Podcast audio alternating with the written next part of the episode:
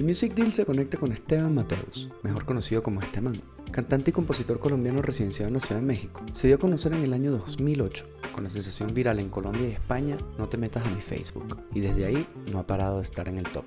En el 2016 estuvo nominado en los Latin Grammy como Best New Artist y su álbum Caótica Belleza estuvo nominado ese mismo año a Mejor Álbum de Música Alternativa. Este man nos contó cómo fueron sus inicios en el entretenimiento, la manera en que su familia influyó directamente en su formación como artista y la importancia del equipo creativo en la industria. Hablamos acerca de composición, mezcla y performance, la manera en que Esteban no puede producir con un solo productor y cómo la puesta en escena es la parte más importante del show. Este man es de esos artistas que está presente en cada momento del proceso creativo, música, fotos y videoclips. Nada se escapa de su visión y su manera de hacer las cosas.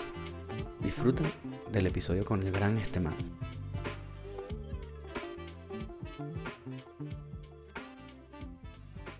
¿Y cómo vamos? Amigo Esteban, ¿Todo bien? ¿cómo va todo, hermano? Muy bien, ustedes. Bien, bien, bien. ¿Qué pasó, la- este la- man? Verga, tienes pelo largo. La demora. ¿Tienes Sí, largo? el- estoy mechudo, mechudo. No joda, y la barba. Y la barba, sí. Ese es el look El 2020. look cuarentena. Ajá, exacto. Yo también, mira, lo que me sa- no me sale Ah, tanto. mira. A Beto le está Oigan, ¿y cómo, cómo vamos a hacer esto? O sea, yo me puse aquí eh, un eh, audífono, ¿Ok? el otro se lo comió mi perro ayer, entonces, ok, oh no. pero quiero saber si me oyen bien y todo, si está funcionando. Te escuchamos perfecto. Nosotros usamos nada Ah, más, listo. us- usamos nada más audio, pero lo grabamos en video, lo grabamos el video también para compartir mejor. De una, de una, buenísimo. Esteban, bienvenido, al, Buenísimo, Music, y bienvenido al Music Deal. Hey, muchas gracias. Muy chévere que estén haciendo esto. Queríamos Me hablar encanta. hace rato contigo. Lo máximo. Perdón que yo me demoré en, en, en lograr cuadrar todo y la agenda, sobre todo porque estaba en Colombia en ese momento cuando empezamos a hablar, pero bueno, ya, finalmente. ¿Ustedes están ahorita dónde? ¿Dónde andan? Estamos todos en México. Ah, ya estamos todos aquí. Ah, Sí, bueno. sí, Sí, sí, estamos todos aquí, estamos todos aquí. Estabas en Colombia porque recuerdo que me dijo Diego, fuiste a hacer un concierto de estos en autoconciertos. Sí, fui a hacer un autoconcierto, esta nueva modalidad. eh, estuvo chévere, estuvo muy, muy chévere volver a tocar en vivo. Como yo no sé cuánto llevan ustedes, pero yo llevaba como ¿qué? en vivo y en directo sin pantallas de por medio, por ahí nueve meses sin tocar. Eh, y fue lo máximo. Apa- Bueno, llovió, llovió bastante como es Bogotá, pero, pero estuvo increíble, estuvo muy, muy chévere, la verdad. Y el escenario que se montaron y todo estuvo lo máximo. ¿Qué tal la experiencia con, los, con este, toda esta nueva dinámica con carros y Oye, pues la verdad, yo siento que está increíble, o sea, es casi como lo soñado para cualquier persona que le guste estar cómoda en un concierto, ¿no? Porque aparte, por un lado tenían, tenía, ¡Ey, Benito! Me pasó por encima mi perro ya. Eh, por un lado tenían eh, pues los espacios separados para cada carro, que eso está muy chévere, entonces la gente lo que hacía era que ponía el carro como de, en reversa y abrían el baúl, la cajuela, eh, y, y, pues se echaban ahí, se parchaban ahí, eh, podían llevar de hecho su comida, su picnic, eh, entonces, y, y, si la gente quería, podían no salir del carro y cerrar todas las ventanas y sintonizarlo a través de una emisora, ¿no? Entonces, Ah. pues eso es lo que está, ¿no? Como que yo no sé cuál, la, uno realmente como, pues como uno es bien como, como, como minucioso con los temas de sonido, a mí me gusta más el sonido tal cual el del escenario, pero según me dijeron, se veía muy chévere también por la emisora con las ventanas cerradas.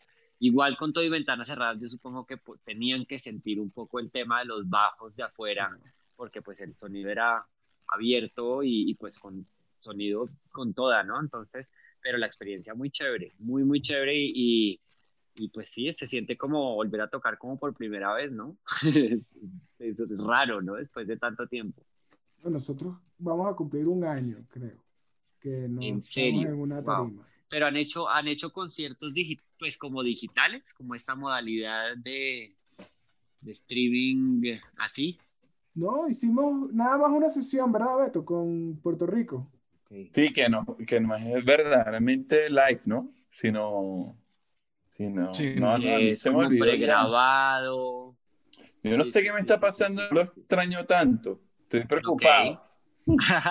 O sea, ¿no extrañas tanto la sensación de, de estar tocando en vivo y de girar y así? No extraño la sensación de gira.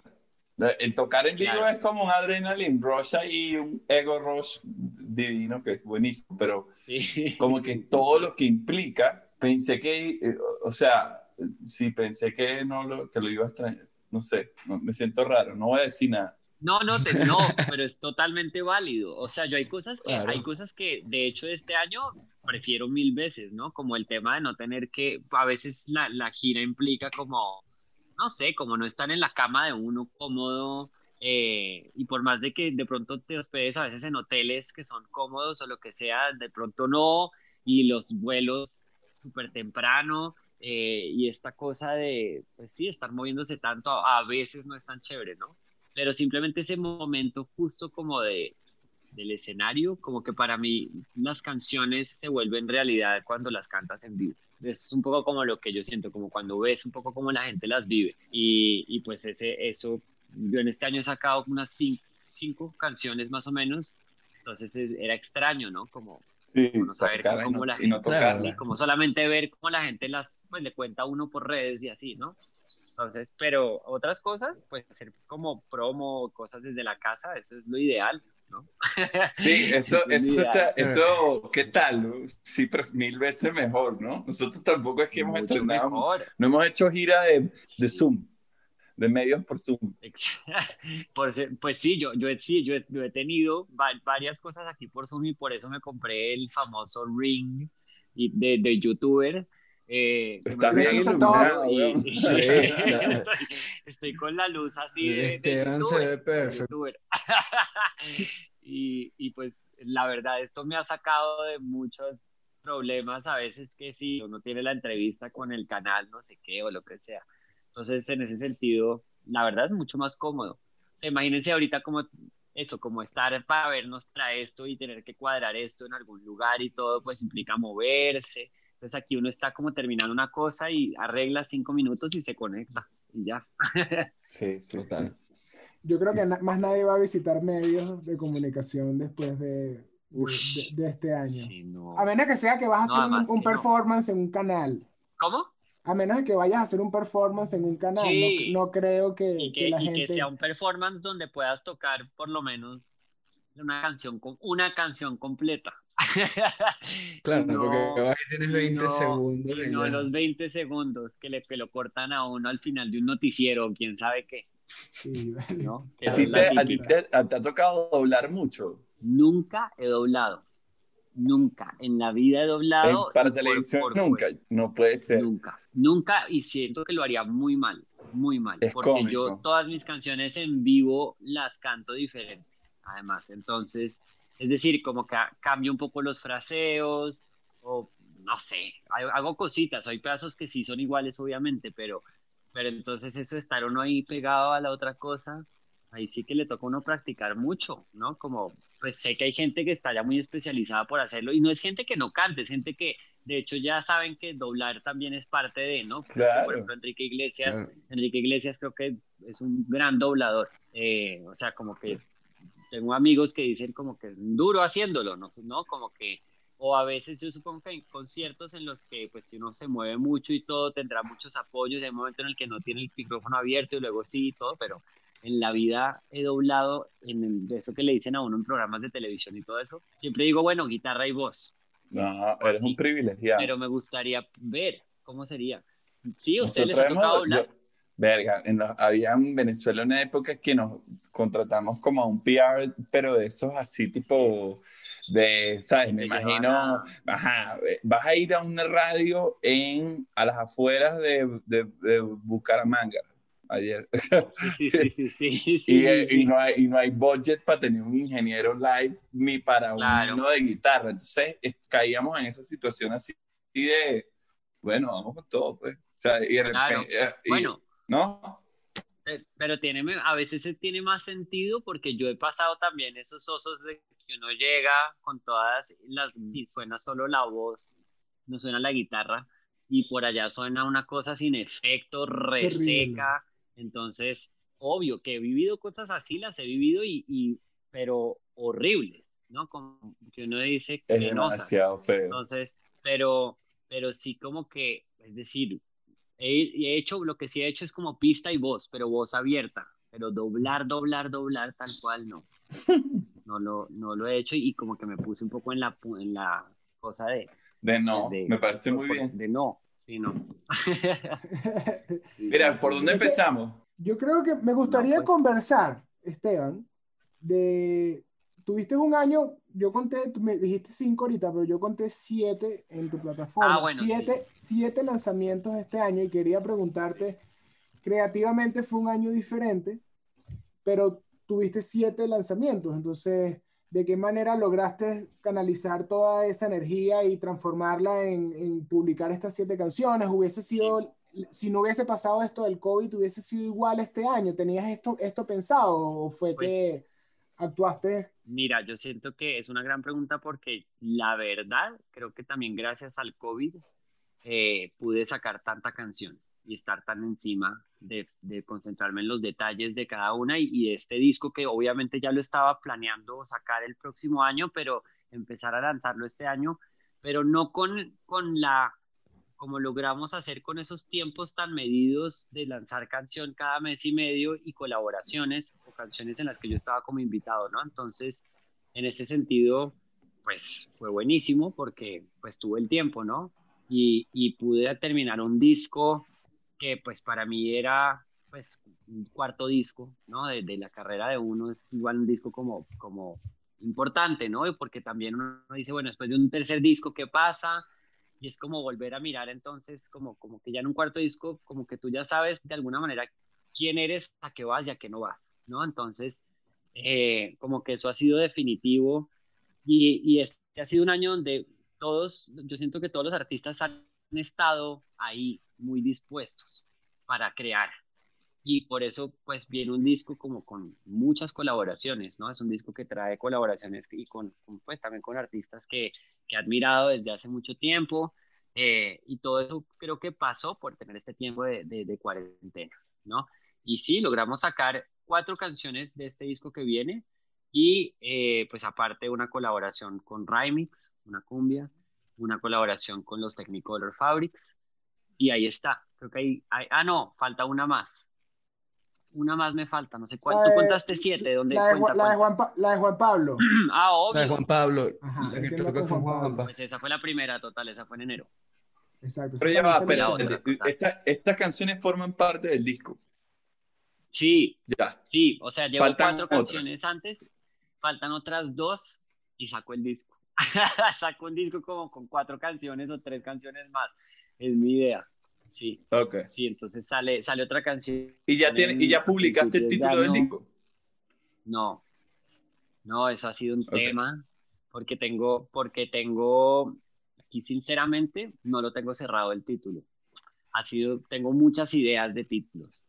Em, entonces, pues nada, eso ha sido como, como todo un tema de, de mirar a ver qué onda, pero sí, ya está cerrado todas las canciones que van.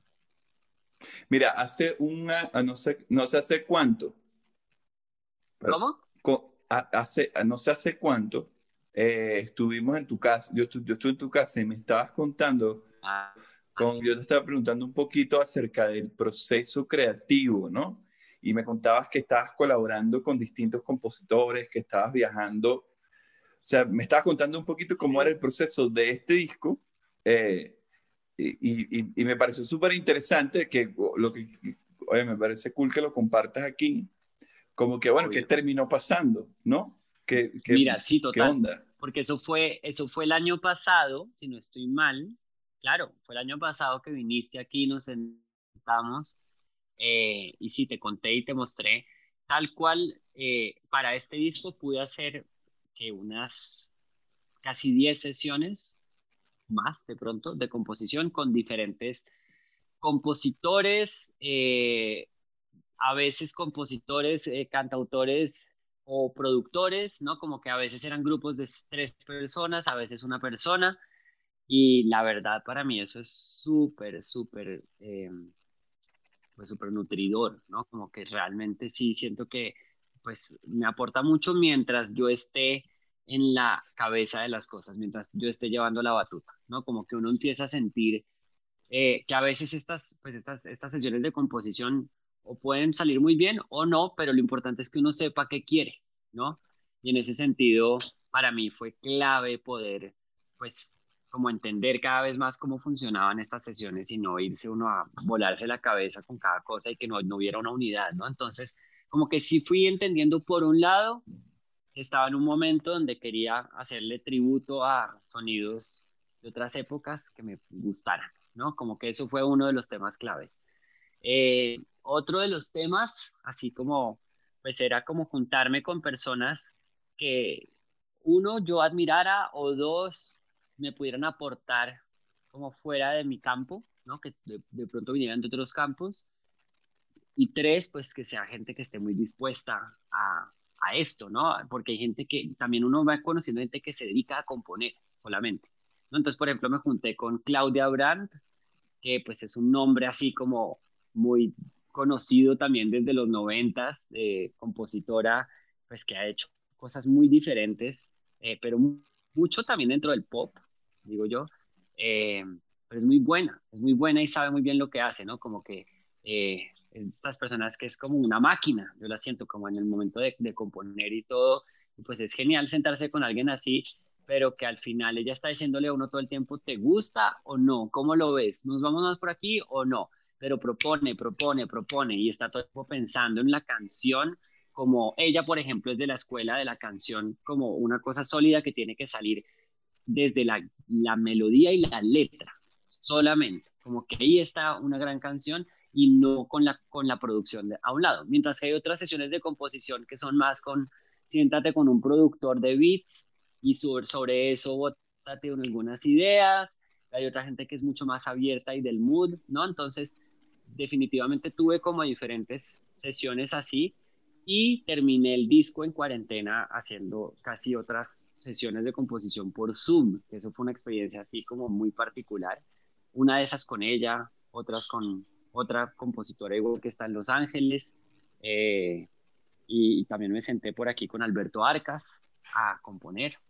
Eh, con él, de hecho, salió una canción que salió hace poco con José Anlog, pues esa fue la que, la que escribimos juntos. Entonces, como que sí, así se siguió dando y unas cuantas del disco sí las, las escribí yo como de entrada, luego me junto como con, con Julián, por ejemplo, Julián mi guitarrista, y así, ¿no? Como que realmente fue un disco y un proceso genial en ese sentido y que desde Amor Libre me, me animé mucho a hacerlo. Ah, vean, ahí está Benito, ese es el famoso demonio del que les hablo. Y hay algo que pasa con la luz de mi casa que trataba de hacerme el bobo, no sé si ustedes lo están viendo o oyendo, está es pura luz de la condesa, que se prende y se apaga por, creo que es porque acabamos de poner a funcionar la secadora. Esta es la realidad de, de la condesa o de mi edificio, yo no sé, es un desastre. Qué bueno lo del, lo del último, lo de este método de producción de este disco y lo que quería preguntarte antes era todo el tema de la decisión del nombre ¿tomas la decisión tú solo o, te apoyas en, algunas personas de tu equipo para rebotar ideas?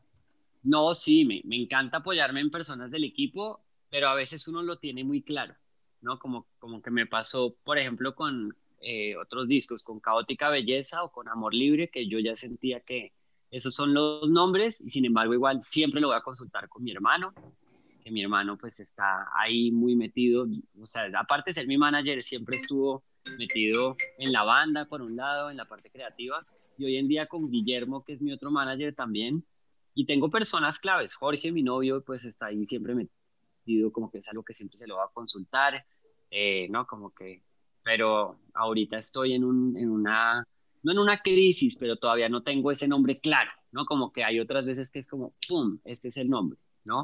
Ahorita tengo como tres ideas. ¿Ya tienes fecha de cuándo vas a lanzar el disco? Sí, tengo más o menos una idea para mayo. Ok. Porque salimos con canción a principios o a finales de enero o a principios de febrero, otra en marzo y otra saldría como a finales de abril, principios de mayo con el disco. Esa es la idea. Es un reguero de canciones, siete canciones antes de que salga el disco. ¿Cómo te va con esa selección de cuál canción sale primero? Eso es todo un tema, porque Pues porque yo siento que uno también está un poco como en, esta cuestión de ahora de, de improvisar mucho. Es decir, no improvisar porque sí, sino porque hay canciones que te gustan mucho y que ya están listas y que dices, bueno, vamos lanzando estas mientras vamos avanzando en las otras, ¿no? Entonces, yo he, tenido otros casos en los que todo el disco está listo, pero muy pocas veces. Como que hoy en día uno está trabajando, sacando música y, y pues sigue, ¿no? Como que es una cosa que se va dando así, pero este disco definitivamente sí tiene, igual tiene una unidad de cierta manera, pero como todo lo que he hecho también es un, un sancocho de muchas cosas juntas, ¿no? Como que eso es algo que pues ya me, me define de ciertas maneras, entonces como que no, no puedo decir, es un disco eh, solo que suena a los años 70, no, sí tiene mucho de los años 70, pero, pero también tiene cosas de otras épocas, es más como un tributo a diferentes épocas sonoras y así lo veo como ahora. Igual tiene una pues como que se siente la producción de hoy en día en muchas canciones, ¿no? Entonces, aparte no es solo un productor, sino que hay cuatro productores, si no estoy mal, va eh, Juan Pablo Vega, Marian Rusi, eh, Adán Jodorowsky, eh, y por ahí está también Camilo Lara, una canción. Otro amigo que se llama Andrés Rebellón, que pues gran amigo que vive en Los Ángeles. Entonces ahí está, cinco productores. Sí, como que me tomo muchas libertades en ese sentido. Realmente no, no soy de sentarse solo con un productor. Quisiera hacerlo, pero me entra esta, eh, me pica un bicho que dice, no, quiero un poco más de esto, quiero más de esto, quiero, ¿no? Como que así es que logro como que el disco se vuelva mucho más como nutrido a mi modo. Y en ese, y en ese proceso, ¿cuándo sabes que un tema está listo? O sea, cuando dices ya, pues mira, yo, pues yo soy ese tipo de persona que soy tan cansona y tan eh, perfeccionista con, por ejemplo, en el momento de la mezcla, uff, me doy. Eh, pero si hay un punto en el que ya, eh, como que necesito como por lo menos que Nicolás y como con otras, otro par de personas decir, listo, ya aquí está claro, pero es sobre todo en la mezcla, como que para mí la mezcla es un momento importantísimo, ¿no? hay, hay algunos productores con los que he trabajado, con los que uno siente que la canción se puede ir solita sin mezclar, con una buena premezcla, pero para mí la mezcla define todo y más con, pues, no sé, con Adán, por ejemplo, con Marian Rusi, sí, como que siento que ellos son de sentir sus cosas después de la mezcla, ¿no? Como que eh, entonces es, es, más en el momento de la mezcla, cuando uno siente que ya está listo. Y no sé si esa era la pregunta exactamente, pero, pero, pero, o si te refieres más como al momento que uno está produciendo la canción. Sí, era más hacia el momento de cuando ah. produces, pero igual la mezcla también es fino. Sí, mira, pues yo con, a mí lo que me pasa también con la, con la producción es que cada vez me vuelvo más como, como minimalista, como que no me gusta que las cosas tengan, estén puestas ahí sin ningún sentido, ¿no? Entonces, eh, igual como este disco también estamos haciéndolos. Sí, sí, exacto, como que, porque antes de, uy, yo me acuerdo al principio, justo antes de que saliera mi primer disco, eso era un chorrero de ideas por aquí, por allá, y, metamos, y una cantidad de partes en una canción, como que hoy en día siento que obviamente depende del estilo de canción y de productor, pero como que todo tiene que tener un sentido. No tiene que estar ahí porque, ay, porque metámosla porque sí, no. Sí, como que puede haber a veces un gran, una gran idea de un arreglo, uno dice, me encanta esto, pero ya luego cuando se escucha con lo demás, no funciona tanto. Y uno dice, no, pues hay que dejarlo ir. Hay que dejarlo ir porque en el fondo no le pone, sino que simplemente está despistando la cosa. Entonces, en eso me he vuelto cada vez más como estricto, ¿no? Y como muy minucioso. Entonces sí, por la parte de la, de la producción me gusta mucho estar encima, casi como tener un poco como ese papel de coproductor, ¿no? Como que, de hecho así lo dice Juan Pablo Vega cuando está conmigo, como que sabe que conmigo es, yo no suelto las cosas, no puedo hacerlo, me gusta estar ahí encima. Como este man que está insoportable. Mira, ahorita, ahorita nombraste a tu hermano que trabaja, es manager, tu hermano. Sí. Eh, ¿Tienes otro hermano? No, solo mi hermano, Nicolás. Son ustedes dos. ¿Y qué, y, qué pasó en esa, en esa casa que todos trabajan en la música? O sea, ¿cuál es, cuál es el background familiar? No, pues realmente creo que fue una cosa de, de gusto de ambos. Mi papá viene de una familia, digamos, muy musical de gusto, pero ninguno se dedica a eso. Mi papá le gusta cantar, le gusta bailar. Y mi mamá es artista, pero mi papá, mi papá es administrador de empresas. Mi mamá es artista, de, estudió artes, eh, bellas artes, diseño gráfico. Eh, mi mamá sí no afina nada, eso sí es lo más desafinado del mundo, pero como que sí fue una persona que desde que éramos niños nos fomentó mucho el lado creativo y yo era un poco como, es decir, yo era el niño que llegaba al colegio a disfrazarse y a montar horas de teatro y musicales y bailar y cantar todo el día y estar haciendo personajes. Esa era mi, mi felicidad. Eh, entonces como que pues a mi mamá le, parecía maravilloso y, por, y, me la pasaba pues haciendo como obras de teatro musical y estudié, estudié en un momento en, un, en una compañía de teatro musical en Colombia. Entonces como que mis papás siempre estaban muy apoyándolo y mi hermano era súper geek de los instrumentos. Entonces se la pasaba, sí, como que siempre fue, fue muy, muy eh, disciplinado aprendiendo algo y, empezó a estudiar guitarra desde niño y se volvió un poco mi mano derecha en eso. Yo era mucho más de canto, baile, actuación. Ese era mi lado, ¿no? Y como que nunca me interesé por el lado de los instrumentos, de tocar un instrumento y aprenderlo, desafortunadamente, como que me metí más por la parte performática, escénica, puesta en escena, y estudié arte, ¿no? Entonces, después de una cantidad de pasar por antropología y por, bueno, eso fue todo un tema. Pero, pero como que llegamos ahí los dos porque sí, como que nos complementamos mucho. Y Nicolás nunca le gustó ser cabeza de algo ni estar frente, ¿no? Como ser la, la cara de, un proyecto musical, pero Nicolás sí estudiaba administración de empresas y música, estudió las dos cosas. Eh, y mientras estudiaba música, eh, yo por mi lado empecé estudiando arte a, hacer música, a escribir canciones y a generar este proyecto llamado Este Man, cuando estudiaba arte. ¿no? Entonces como que Nicolás se convirtió ahí un poco en mi mano derecha y en el que me ayudaba a producir mis canciones junto a sus amigos, que uno de esos es Mauricio Rengifo, si lo ubican. Era pues Mauricio uno de los productores, ganador de Grammy, etcétera. ¿no? Entonces como que ya estaba como muy, como tenía su parche desde la universidad y pues junto a ellos empecé a, hacer música, ¿no? Pero como que mis papás realmente estaban ahí apoyando, eh, siempre fueron como personas muy abiertas a eso.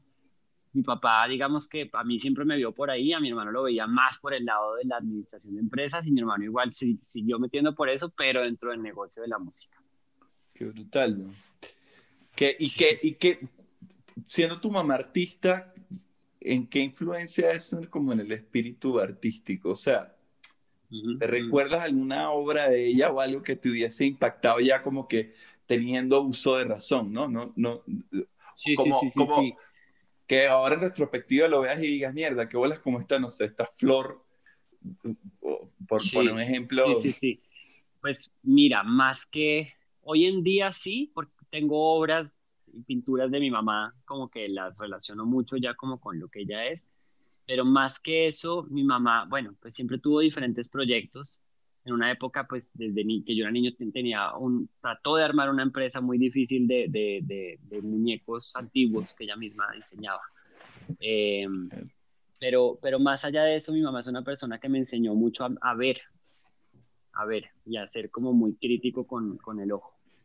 Sí, es una persona muy minuciosa con los detalles, eh, con su casa, eh, con, desde niños íbamos a museos, eh, me habla de, pues mi mamá le encanta el impresionismo en general, como que toda esa parte romántica que hay detrás del impresionismo, y pues como que crecimos mucho viajando a través de la mirada de ella, ¿no? Entonces como que eso creo que sí me influenció a mí muchísimo y pues también es otra persona que siempre está detrás, yo le estoy mostrando todo lo que hago, ¿no? Entonces, las, por ejemplo, las carátulas, siempre que hay una carátula de, una nueva canción, se la mando y le digo, mira, ¿te gusta esto así? Si me dice sí, pero no me cuadra mucho es los colores como de esto o la línea, me parece que no, sí, como que es una persona que ha, ha, desarrollado mucho una mirada artística porque viene de ahí, pero también porque le interesa una cantidad. Entonces, como que más que todo por ese lado, y lo que, y, lo que, y lo que decías, es siempre, pues desde, desde que yo era niño, estaba matada con todas las locuras que yo hacía, ¿no? Como que Esteban quiere hacer un show, listo, vengan todos a verlo. y yo me paraba ahí, mi mamá era la primera apoyándome, ¿no? Entonces, como que esa parte también, como que sí ha sido una persona esencial para, para mi crecimiento artístico. ¿Y no han colaborado? Profesional. No, o sea, yo no sé qué, digamos que depende de cómo se va la colaboración, pero como que mi mamá está muy presente en muchas cosas y, por ejemplo, en, en este disco que viene hay una canción que le escribí. Nunca le había escrito una canción, es muy particular. No sé, como que son esas cosas que uno... Le había escrito una canción antes momento, espérenme un segundo. Mi amor, encárgate de, la bestia que está aquí detrás. Eh, entonces, como que me ve, justo en este momento tiene que venir encima a llamar la atención, porque está todo el día relajado y ahorita que me ve aquí como que dice este man que es lo que hace hablando con ese círculo que ilumina, entonces yo creo que se pone alrededor a hacer vainas, pero bueno. Eh, le escribí una canción a mi mamá para este disco eh, y un poco inspirada en, en, en, lo que les estaba contando ahorita, precisamente, lo, que he aprendido de ella y en lo que, en, pues, lo que ella representa para mí, ¿no? Pues, pero entonces le propuse que hiciera la carátula eh, del, del de la canción o algún objeto, alguna, ¿no? Como que termine, pues, como representándose y yo lo pueda como volver algo para, para mostrarlo, ¿no? Entonces sí, más o menos por de esa manera, pero, pero no hemos llegado a colaborar más. Y sí, es muy parte. A veces le, una, una que otra vez le dije como, ay, hazte un dibujo de esto y hacía un dibujo y luego lo mostraba por ahí en mis redes de alguna canción o algo así. Pero esto lo quiero hacer mucho más como formal. Claro, claro. Sí, sería el primer collab, qué cool. Sí, total, total, total, total. Y si hubiese una, un poquito como para entrar, ¿sabes? Como para imaginarnos el contexto. Si hubiese una canción o un artista que, que, te recuerde a tu mamá, ¿cuál sería ese mismo artista que te recuerda a tu papá? ¿No? Dos artistas, mamá y papá. Ok. Lo que más escuchaban. Ahorita como te mandan en Spotify, que uno te dice, en Spotify te dice que, mira, estás escuchando esto. Tipo, si tú, si tú haces un video de tu chiquito, Ajá. ¿Qué escucha mamá, qué escucha papá? Mira, pues tengo unos que me acuerdan a los dos, primero, que son claves, que son Simon y Garfunkel. Ok. Mierda. Eh, sí. Eh, a mi papá, una cantidad, porque es que con mi papá es tan melómano y, y pues como coleccionaba y en una época tenía el famoso Laserdisc y eso era mi infancia en los 90, llegar a poner los Laserdisc en la casa y ver los videos. Eh, de artistas diferentes, pero tengo que decir que a mi papá igual lo relaciono con, con, como que por él fue que realmente empecé a ver todos los videos de Michael Jackson y de Madonna, ¿no? Con todo y que mi papá es muy melómano de artistas más de los años 60 y 70, ¿no? Y a mi mamá la relaciono definitivamente mucho más con artistas mucho más latinoamericanos de protesta. que Silvio, vaina. Eh, sí, eh, de pronto más Piero, pero también Mocedades, o si no, bueno, o los gringos que a mi mamá le encantan, por ejemplo, Joan Baez, eh, Mamas and the Papas, eh, Peter, Paul and Mary, pero son muy que lo relaciono con ambos. música en ese sí, Sí. uy, sí, no, en esa época. Yo realmente es que me volví tan fan de toda esa música, principalmente por ellos, pero... Por eso es que le pues salieran dos sí, ya, ya encontramos la respuesta que estamos buscando. Listo. Sí, como que a mí toda esa onda de las melodías y como por allá, no sé, como esta cosa más como relajada y, y un poco a veces psicodélica, no con lo que estaba mencionando, pero sí con otras cosas igual. Mi papá sí le encantaba, ¿no? Y mi papá también le gustan mucho los boleros. Entonces, eh, pues sí, como que por eso digo que mencionar solo uno o dos es complicado. Pero bueno, por ahí les di una idea.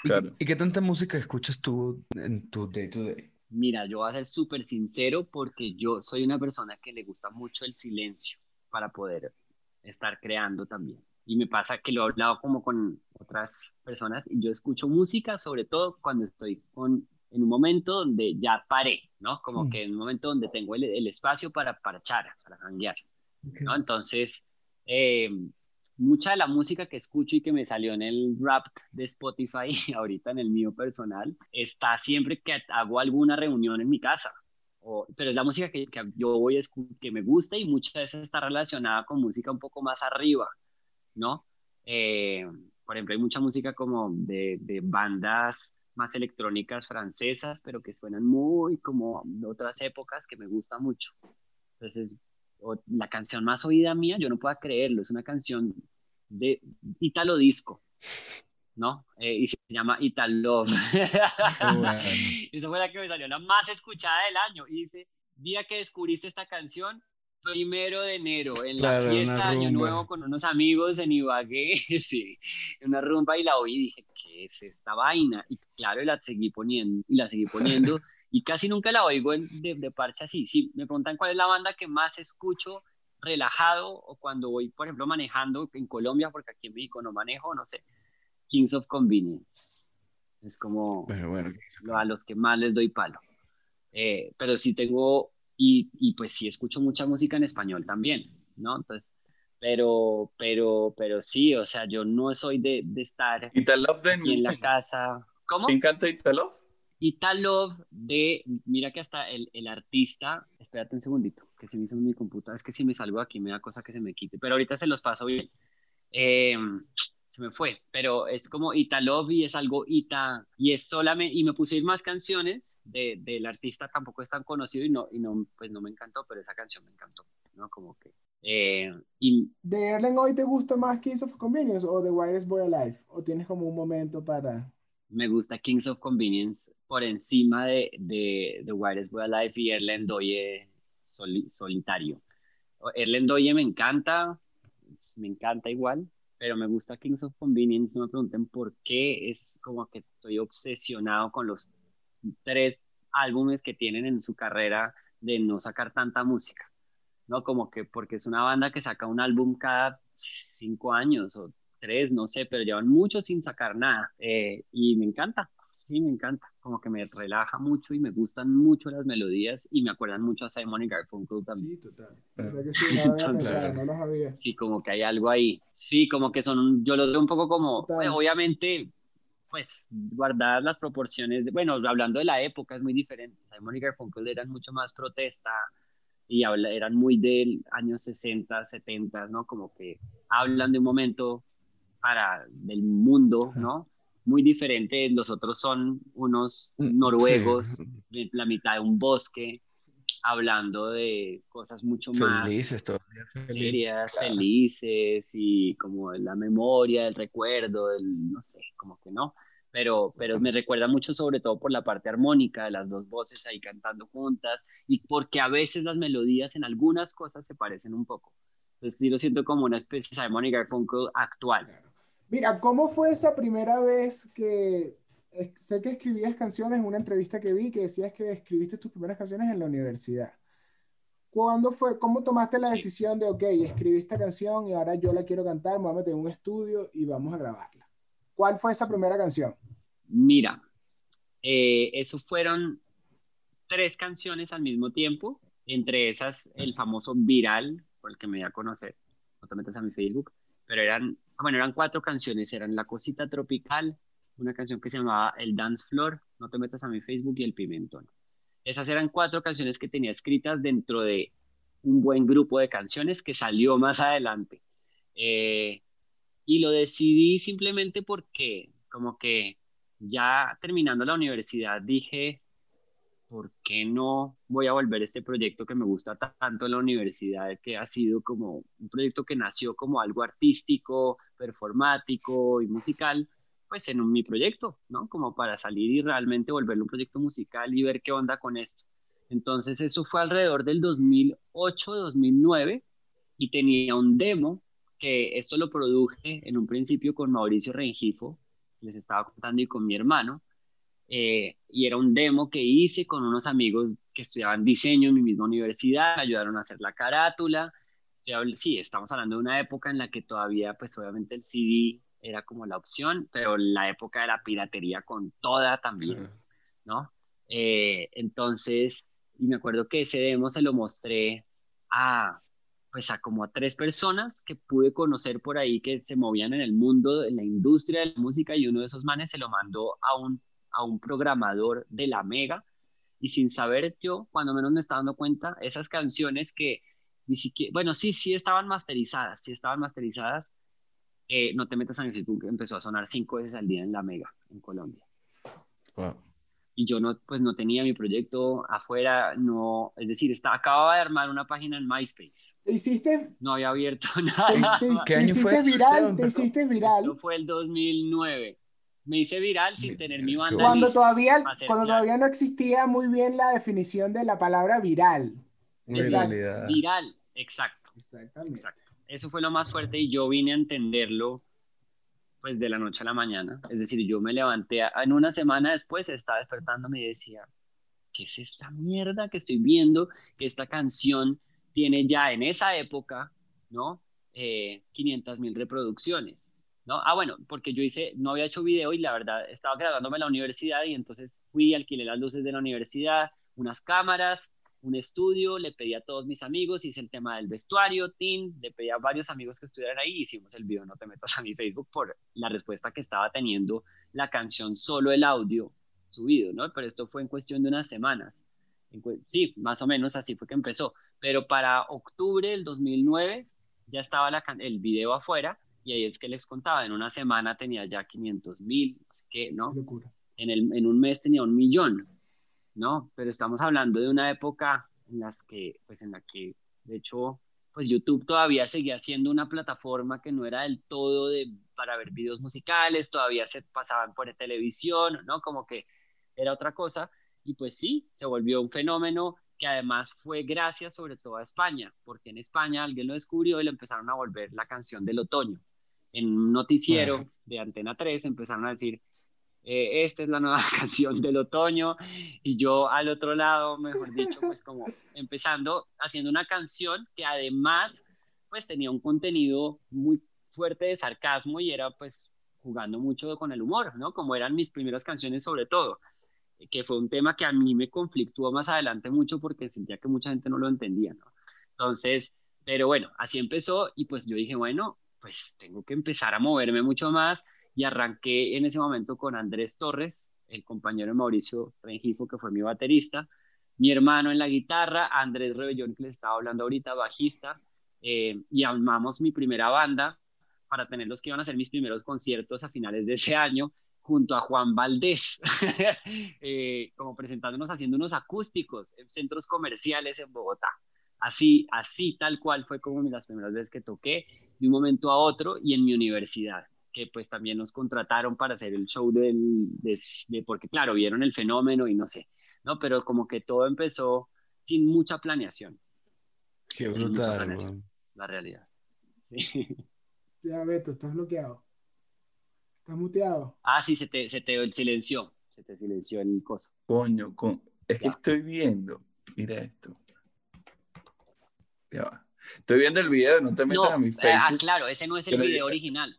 El original tiene 10 millones de reproducciones del 2012 y me lo bloqueó Universal España, que lo tengo que decir por más de que sea mi disquera, porque pues firmamos la licencia con ellos.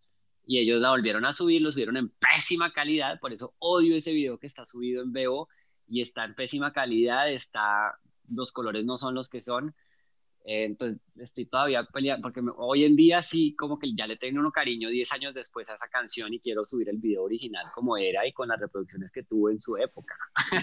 Pero bueno, es una aclaración. ¿Todavía, ¿todavía la tocas en, en, en, en, los conciertos o ya está fuera del setlist? No.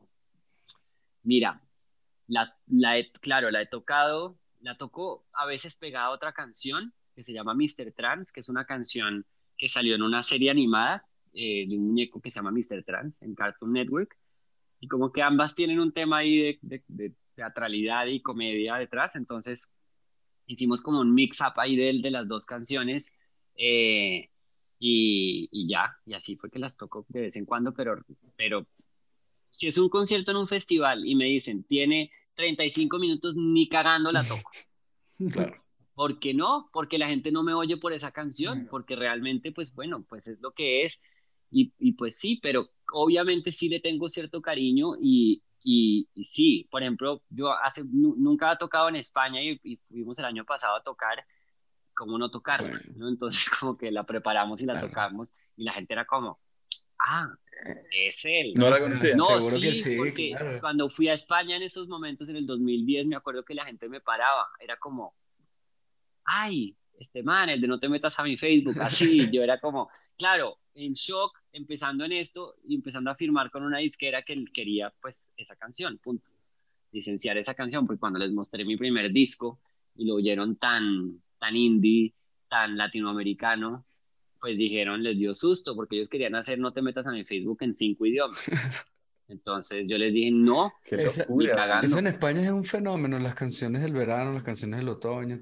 Sí, exacto. La gente sí, porque no, uno... todos lados, brother, es sea, tipo, ya no la puedes escuchar más, pues. Llega un momento que es como, total, total. Sacan unos CDs compilados. en esa época, sobre todo, exacto, en esa época uno mira los números, claro, España sí era un país, yo siento que todavía el boom como de los números latinos no era tan fuerte, porque no estaba, pero en esa época, claro, yo empecé a ver, el, miraba las estadísticas del video de No te metas a mi Facebook y me acuerdo que el día que salió en un noticiero, en el noticiero este, ese día esa canción tuvo solamente en un día orgánicas en ese momento como 150 mil reproducciones que venían de España, ¿no? Entonces uno dice, wow. ¿no? Eran cosas, pues se nota cuando un país industrializado llega y se para sobre el, claro. Sí, sí. En esa época era no, Yasuri Yamile, había salido hace poco. Claro, claro. En Colombia Yasuri Yamile. Yasuri Yamile. Yasuri Yamile. Eso fue súper famoso en todos lados, ¿no? Sí, eso era, ¿y eso era de dónde? creo que como no creo que sé, dominicana. Pero yo recuerdo que yo me metí por primera vez en eh, yo me metí por primera vez en YouTube porque alguien me dijo, tienes que ver esta vaina de Yasuri Yamile. Sí. Métete en youtube.com y, y ¿sabes? Me acuerdo perfecto que fue que... Yo no me acuerdo si de YouTube, pero sí me acuerdo cuando me dijeron así. Ya, ¿Dónde estará Yasuri? Y sacó varios temas, no fue el único. Ahí te lo dejo. Ah, sí. ok. Pues claro, yo tenía ese, mi gran, miren, mi gran miedo y, y reto fue precisamente no ser un one hit wonder, porque cuando uno empieza con un viral está ese, esa presión muy fuerte. Y yo paré por eso. En un momento dije, bueno, mi disco ya, mi primer disco salió en el 2012. Sí, 2012. Eh, pero después de parar un poco y decir esto es lo que quiero hacer, independiente, ¿no? Porque al final ahí los, los Universal España no se, no se metieron en la cosa y salí pues apoyando, apoyado por, por Shock, que pues era esta revista de música colombiana que se movía bastante en el momento y la revista pues era física, entonces se repartió el disco gratuito con 25 mil copias de la revista por todo el país, entonces pues fue como una buena manera de empezar también, pero obvio, independiente, ¿no? Y como que, y tratando un poco como de meterme en, en lo que pues yo siempre estaba y lo que venía trabajando desde antes incluso, no te metas a mi Facebook, porque muchas de esas canciones estaban ya escritas y estaban ahí, ¿no? Entonces como que sí, es como, eh, fue una lucha de cierta manera y siento que pues ya hoy en día uno está en un punto en el que pues los números, uno se mete a Spotify y busque no te metas a mi Facebook ahí y no es, pues tiene por ahí sus dos millones y pico, no sé. Pero hay canciones como que sí son más fenómenos en ese sentido, como Fuimos Amor o Noche Sensorial, que pues tienen ya mucho más, ¿no? Entonces, sí, pues uno va con el tiempo como que eso fue, fue fue como aclarándose, pero sí me acuerdo por ahí del 2015 que yo sufría mucho como con como que me relacionaran con no te metas a mi Facebook, era un tema que lo volví un poco como, ah, qué mamera, que solo me conozcan por esto, si me preguntan algo, llegar un noticiero o algo y es como, bueno, no te metas a mi Facebook, ¿no?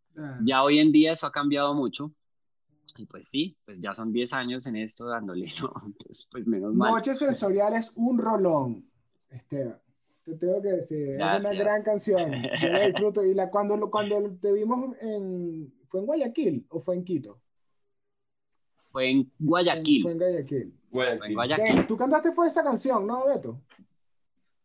Sí, esa la canté con Beto. Increíble, increíble. Sí, y yo le dije que bueno, me gusta esa canción, yo quiero decir. Sí, sí, sí, sí, sí, sí, sí, sí, fue esa, total. ¿Qué más? Sí, total.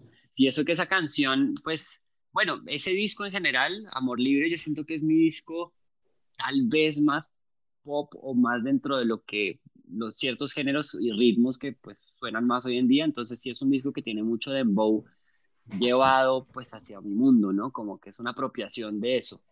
Y pues esa canción en parte, ¿no? Es dembow ahí medio, medio dancehall, soca, ¿no? pero, pero, pero para mí también es de mis, de mis favoritas y, y, me gusta también por eso, porque es una de las canciones como arriba que tengo, como de fiesta. Mira, cuando hagan tu documental, yo voy a decir algo aquí, cuando hagan tu documental, para el editor del documental, Dale. tienen que poner en el trailer la vuelta esa que tú haces así. es demasiado teatral. ¿Sabes cuál Obvio, cuando empiezo a dar vueltas. Es como que el trailer tiene que ser como en torno a esa vuelta. Hay varios videos. Sí, cuando me pongo a dar vueltas, sí. Es muy chistoso porque además para un bailarín, como, como para todos los bailarines que tienen técnica y eso les parece que es terrible porque yo simplemente lo que hago ahí es dar vueltas a más no poder, con, tratando de mantener mi punto fijo, pero me voy a la mierda igual, me voy a la mierda. Entonces, eh, pero tiene que ser así como que la vida, ¿sabes? Tipo, mientras la, la vuelta... De ah, exacto, como a, dos, a 240 cuadros, así súper lento, o sea. Sí, súper slow, súper slow. Lento, flashbacks, flashbacks. que el drama. Flashbacks. Toda esa vaina. Momento dramático. Eh, mira, mira Esteban, en el tema, tus videos eh, tienen una dirección de arte increíble, están todos, ¿sabes? Eh, en, su momento, en sus lugares que, tiene que estar. ¿Te involucras en todos los procesos de producción de, de, tu, de tus videos, habiendo, estudiado arte y todo tu, tu background teatral? Sí, en gran parte, definitivamente. Es decir, como que llego ya a un punto en el que igual hay un director y pues igual habrá un director de arte, pero hasta que yo no esté como, como convencido de la idea, no, no, pues sí, como que no, no me gusta seguir adelante, ¿no? Entonces por eso trabajo mucho como con directores con los que ya conozco o con los que realmente siento una vibra que me dice, bueno, aquí podemos trabajar de la mano y siempre soy, ah, trato de decir esto antes y es que me gusta mucho meterme no me gusta mandar a hacer un video, porque, pues porque, porque, por lo que dices, porque me gusta mucho el tema y porque siento que en gran parte es la manera como empecé a hacer música. Yo, es decir, yo, yo empecé, mi manera de entrar a la música no fue por la academia ni tocando un instrumento, sino más bien parándome frente a un espejo y pensando cómo iba a ser la puesta en escena de lo que estaba cantando, ¿no? Entonces es como que realmente sí es algo que me importa mucho y me gusta pensar en, en cómo el vestuario tiene que ser de cierta manera, el lugar, eh, las personas que están que tengan cierto look, eh, la historia se cuente de cierta manera, como que sí creo que el video es, y más hoy en día, el otro 50 de una canción, ¿no? El otro 50% para que realmente conecte y la eleve, ¿no?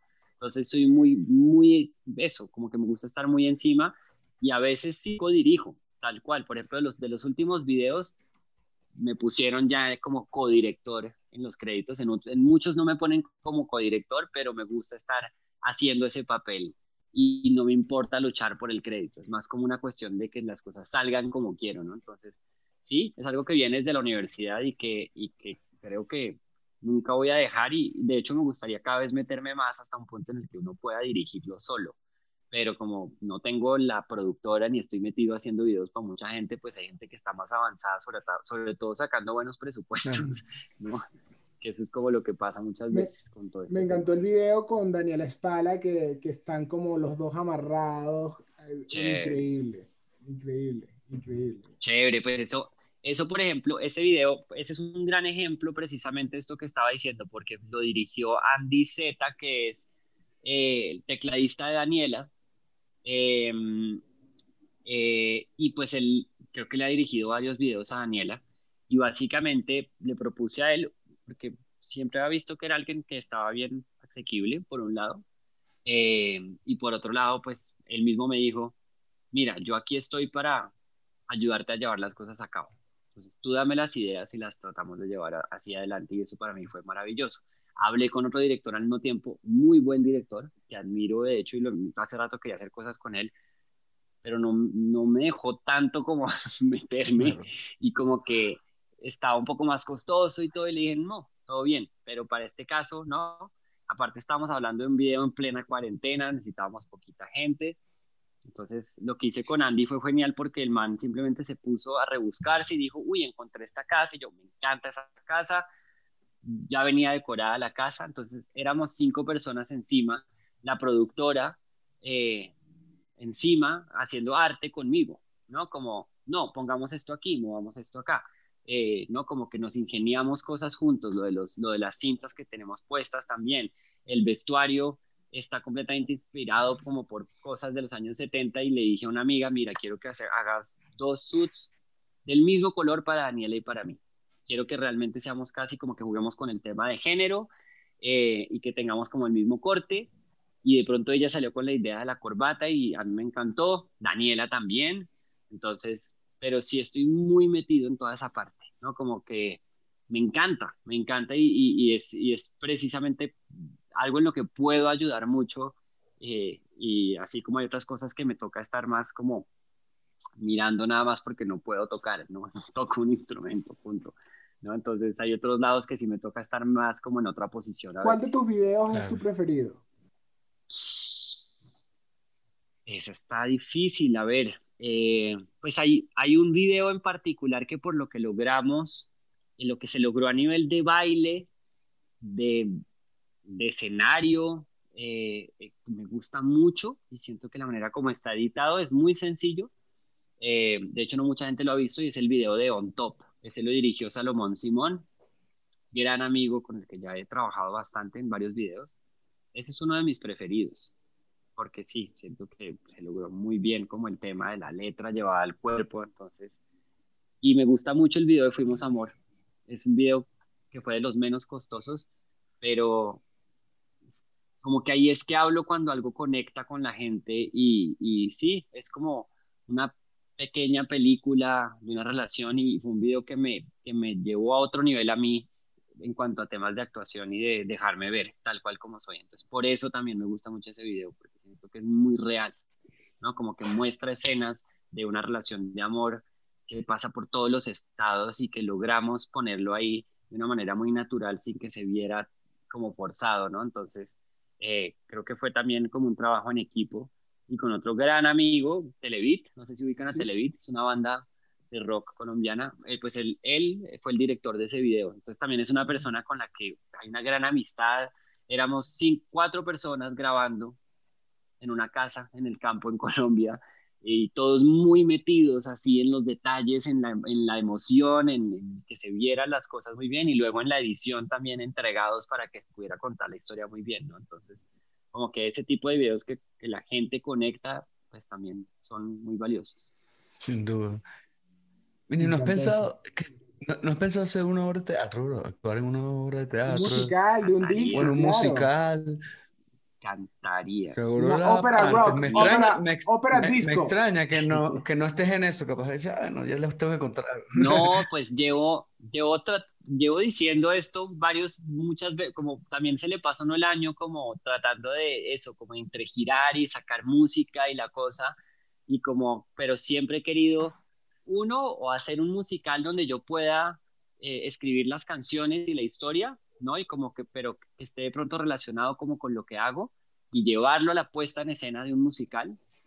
Eh, o actuar yo directamente en una obra de teatro musical, me encantaría, ¿no? Como que, o en algo en cine, pero como de esa onda también.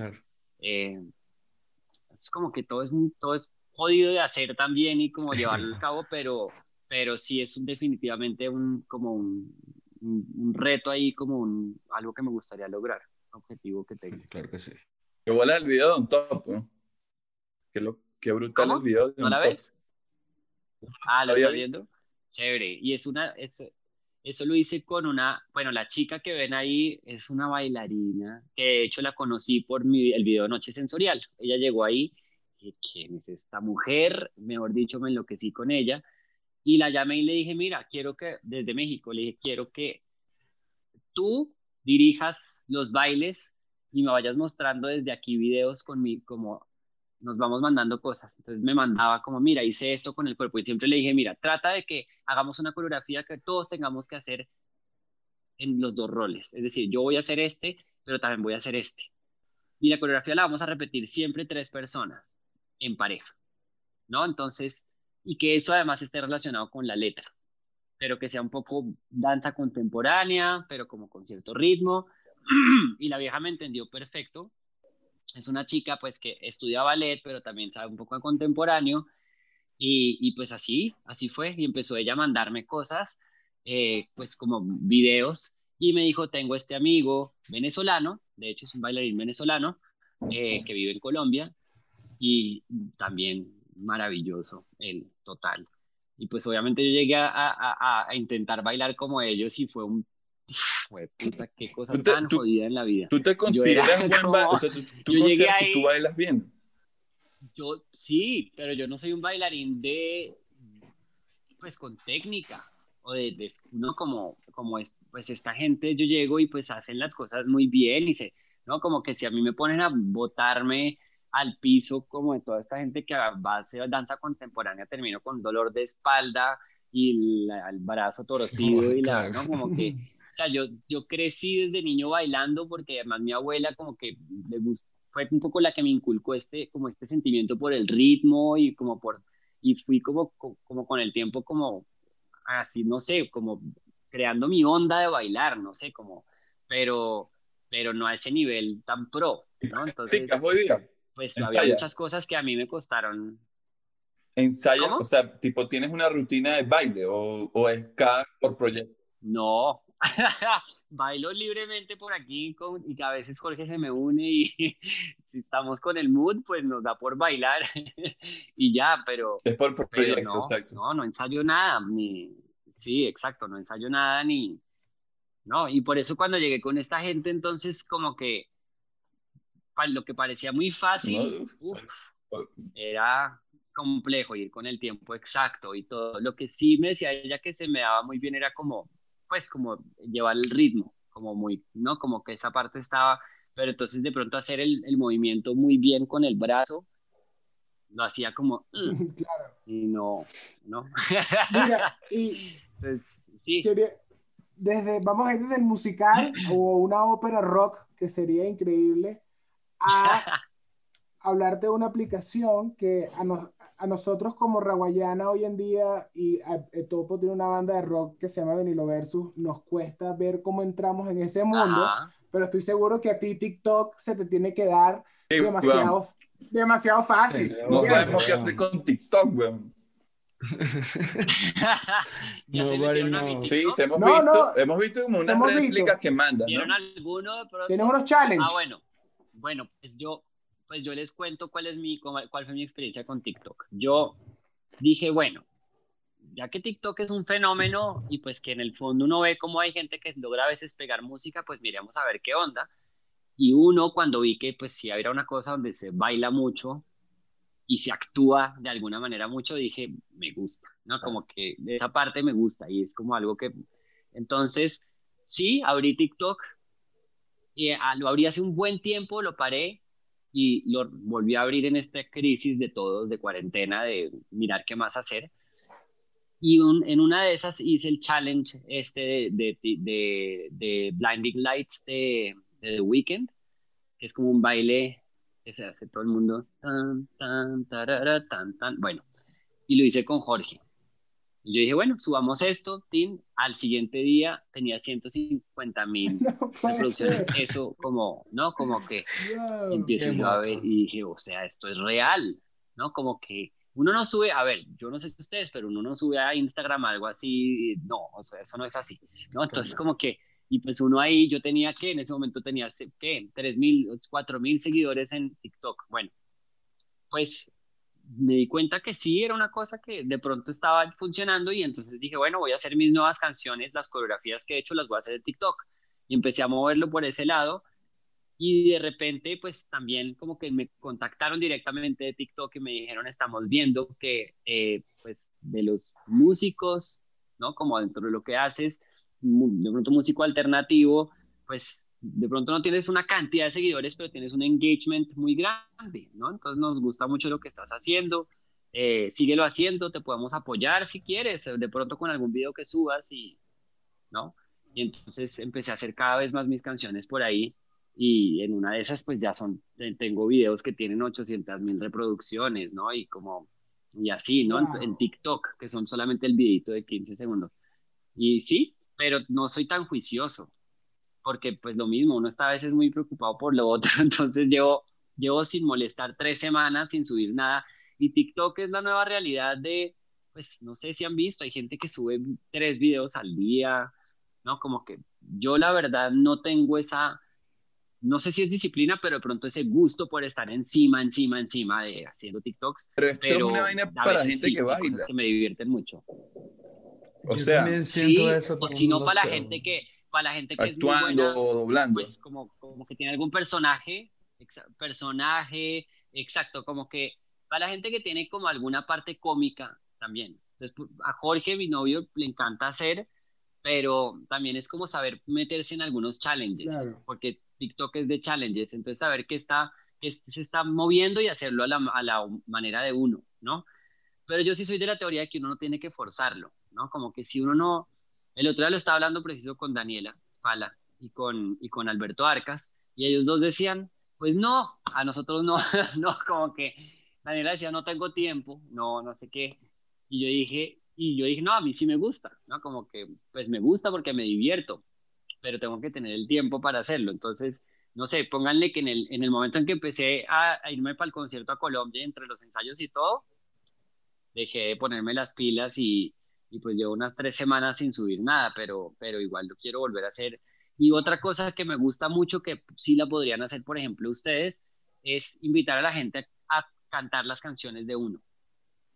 O pueden hacer, eso es, eso es, una, esa es una de las que estoy haciendo. Pongo, eh, no puedo poner la pista original de la canción porque Universal la baja. Entonces toca poner como una guitarra diferente acústica, eh, un beat de pronto y empiezo yo a cantar pedazos y es un espacio para que la gente. ¿Qué fue lo que hizo PJ? Eso es una de las que hizo PJ. Exacto. Sí. Sí. Estamos aquí como unos indígenas. que el músico... que sí, claro, Anotándole. Con, todos los, con todo respeto, sin ofender a. ¿Quién es el fenómeno? No, es total. El, el, fenómeno musical, digo, como de, de, músico que está en TikTok es Camilo. Claro. Camilo, el colombiano. Camilo es impresionante en TikTok, o sea, es una cosa impresionante y, y, pues sí, obviamente también es, no sé si otra generación diferente a la nuestra o lo que sea, pero, pero es muy, se le da muy bien. Entonces el man baila, pero también toca sus canciones y la gente las canta con él, así. Entonces esa me funcionó mucho, sacar la, una de las últimas canciones que, que, saqué, la que es con Daniela, entonces salía yo cantando un pedazo, dejaba otro pedazo, ponía la letra ahí de la canción y empezó a haber una cantidad de réplicas entonces, es chévere porque al final, pues es para la música de uno, ¿no? Como que es, es, mirar cómo sacarle la onda dentro de lo que uno hace, que le aporte a uno sin tener que meterse en, en la moda porque sí, ¿no? Que eso es un poco lo que sí no me parece a mí, como que siento que uno, o sea, TikTok sí está siendo definitivamente una plataforma para viralizar canciones y para que lo encuentren a uno también. Y están desarrollando, desarrollando ahora otra pestaña dentro de lo que hacen de música para que la gente entre ahí al perfil de uno y pueda saber cuáles son las canciones de uno. Entonces, ah, coño, ah, qué bueno eso. Pues Pero ya va, la música, la música de él sí es la, sí es la de él, ¿no? Sí, él, de, de, de, ah, de Camilo. Que, dice, pone. Sí, exacto. Él, pues sí, y, y, también supongo que pondrá otras cosas, pero la mayoría, o sea, de lo que él pone es de música de él. Se lo dice porque no se lo baja. Pone... Ah, Ambeto. ¿Por qué no se lo baja? Bueno, coño. ¿Y saben qué pasa? Que hay, cada claro. disquera tiene okay. diferentes eh, policy, sí, acuerdos claro. con TikTok. Exacto. Por ejemplo, Universal, eh, yo no, la gente si quiere cual, buscar cualquiera de mis canciones no las encuentra, solamente eh, las, ellos van negociando por canción. Entonces, todas las que he sacado este año ya están en TikTok, pero porque se habla con TikTok y con Universal desde antes y se llama, se manda la propuesta, es todo un tema. Eh, pero sí, las, las únicas que están en TikTok mías son las de mi álbum independiente. Sí, y las de los nuevos, lo nuevo, pero sí. Qué bueno. Y son solo 30 segundos. No, hoy vi, hoy vi la lista de los, como, los, temas más virales de, que sonaron en Spotify y creo que en la, hay canciones de Bad Bunny y tres canciones que son de, de artistas que salieron de TikTok. Exacto. hay un tema que se llama, eh, no sé qué broma, Curtis, y tiene un tema que se llama Stunning, se lo juro, búsquenlo. Y es un pana que, que el, o sea, se viralizó por medio de TikTok. Además, el tema es buenísimo. El tema es bueno. Pero el tema es bueno y es él como que también con un pasecito y era un pasecito que lo hacía él con su hermano en North Carolina en frente de su garaje, ¿sabes? Y Exacto. Worldwide. Sí, a veces son cosas como tan como tan tan sencillas lo que se viraliza, como que no hay que ser muy no sé, yo con mis canciones salía con unas coreografías que uno decía que la gente no se va a poner a hacer eso y no, no como que se ponen se ponen a hacerlo ya cuando es viral, cuando es challenge. Pero, pero para arrancar algo toca hacer un poco más, ¿no? Como algo más fácil, ¿no? Eh, pero lo que sí no hay casi son canciones latinas que se hayan viralizado, o sea, que se hayan dado a conocer sobre todo en TikTok. Creo que el único caso es Camilo, que ha sacado provecho también por ese lado. Bueno, obviamente habrá unas cuantas más de más reggaetón, ¿no? Como, más, como los géneros más sonados, pero no hay ningún caso que yo tenga así muy claro como tipo Doja Cat, la de... Sí. Esa, eso es TikTok. Eh, Blinding Lights de, de The, Weeknd, pues obviamente es The Weeknd, pero, pero la canción es aún más potente por TikTok, ¿no? Eh, no sé, la de Ariana Grande, la que, última que sacó de que la gente sale dando una vuelta como eh, sí, se me fue. Pero sí, o sea, definitivamente, pues es algo como que está definiendo un poco como este momento. Una nueva herramienta de promoción, también hay que ver cómo se le entra y donde uno se encuentra también, porque creo que es encontrarse dentro de la Hay que bailar, papá, eso es lo que hay que hacer. O ponerse ese bailecito. hay que bailar, Beto, te lo he dicho siempre. Te lo he dicho Qué ladilla, a mí me encantaría bailar, pero o sea, no tengo, no tengo el background. Sí, pero bueno, si no es bailar, también se puede hacer otras cosas, no sé, o generar controversia. También, bueno, esa es la otra. Montar un video porno con tu pareja. se acabó ese Te va, te va a mirar. se acabó. Exacto. Pero sí, o sea, uno ve como, pues también Instagram, si se ponen a pensar lo que era Instagram al principio y lo que es ahora, Instagram nació como una plataforma de, fotógrafos, y que la gente montaba sus fotos en, en paisajes, no sé qué. Y hoy en día las fotos que tienen realmente likes de Instagram son las que tienen morbo. Ah, morbo puro. ¿No? O sea, es la realidad y es, es, triste también, ¿no? Como que a veces uno dice, como que si uno logra salirse de eso y que la, no sé, la música de uno se mueva por de cierta manera y como que igual la gente responde también, pero, pero no sé, a veces sí eso genera mucho más. O sea, yo a veces cuando pongo fotos con, con Jorge, pues obviamente la gente interactúa mucho más que cuando uno pone, pero de pronto se da uno cuenta que los números finalmente sí se siguen creciendo, es mucho más por la música y por Spotify, ¿no? Entonces como que no, uno no perder igual su norte. Yo me he dado cuenta que, cuando yo monto fotos con comida también es más. Y estoy seguro que ustedes todos también. Sí. Sí, no, bueno, yo monto fotos de mis hijos. No, con o sea, es que yo creo que toca hacer Y con tus hijos, exacto. Sí. Yo monto fotos de mis hijos y ah, se me queman las redes. monto una foto del show arrechísimo, todo cool, con una sombra, 20 likes. No. Yo monto una foto, de, yo monto una foto de, de, Julio de los Amigos Invisibles y tengo 80 likes. Y monto un selfie así, aquí pasando calor en la ciudad. Y, y tiene, también los selfies también tienen buenos, buenos likes. Claro, total.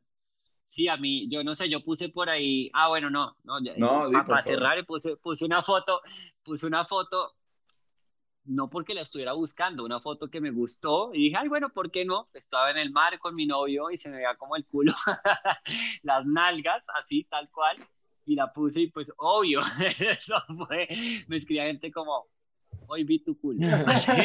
Te mandaban puro fueguito, puro fueguito. Pues claro, era como, es que exacto, es increíble cómo realmente se ha vuelto eso, puro morbo. Pero bueno, que no, que no se pierda el foco más importante, pues que es hacer lo que uno le gusta y que la gente lo siga uno por eso, ¿no? Mira, antes que despidamos, ¿vas a sacar el disco en vinil o no? No sabes. Ay, obvio que quiero, obvio que quiero y nos hemos ya pues puesto como ese, ese objetivo con, con Nicolás, con mi hermano y con Guillermo. Eh, así no sea el negocio de la disquera, para nosotros es súper importante, ¿no? Como que es un objeto importante, entonces aquí lo digo con ustedes, sí. Bueno, avísame. Ah. ¿Ok? Eso. Por favor. Bien. Seguro. Por favor. Esteban, gracias por, por, el tiempo, por esta conversación tan divertida y, y, tan honesta que tuvimos hoy desde tu background musical y cómo creciste hasta los pasos de TikTok y una clase magistral de TikTok que nos sí, no, a ustedes, a ustedes por este espacio, me parece lo máximo y, me parece lo máximo compartirlo también, como mostrar esta realidad de lo que estamos viviendo. No sé, pues lo hablamos de mí, pero también como que finalmente es entendernos todos en esto. Y nada, se les quiere mucho y espero verlos pronto. Claro que sí, hermano, cuadremos pronto, cuadremos pronto. Cuadremos pronto. Abrazo, querido. Abrazo grande. Buenísimo. Claro que sí, bro. Un abrazo. Chao, amigos, los quiero. Bye. Bye. Esto es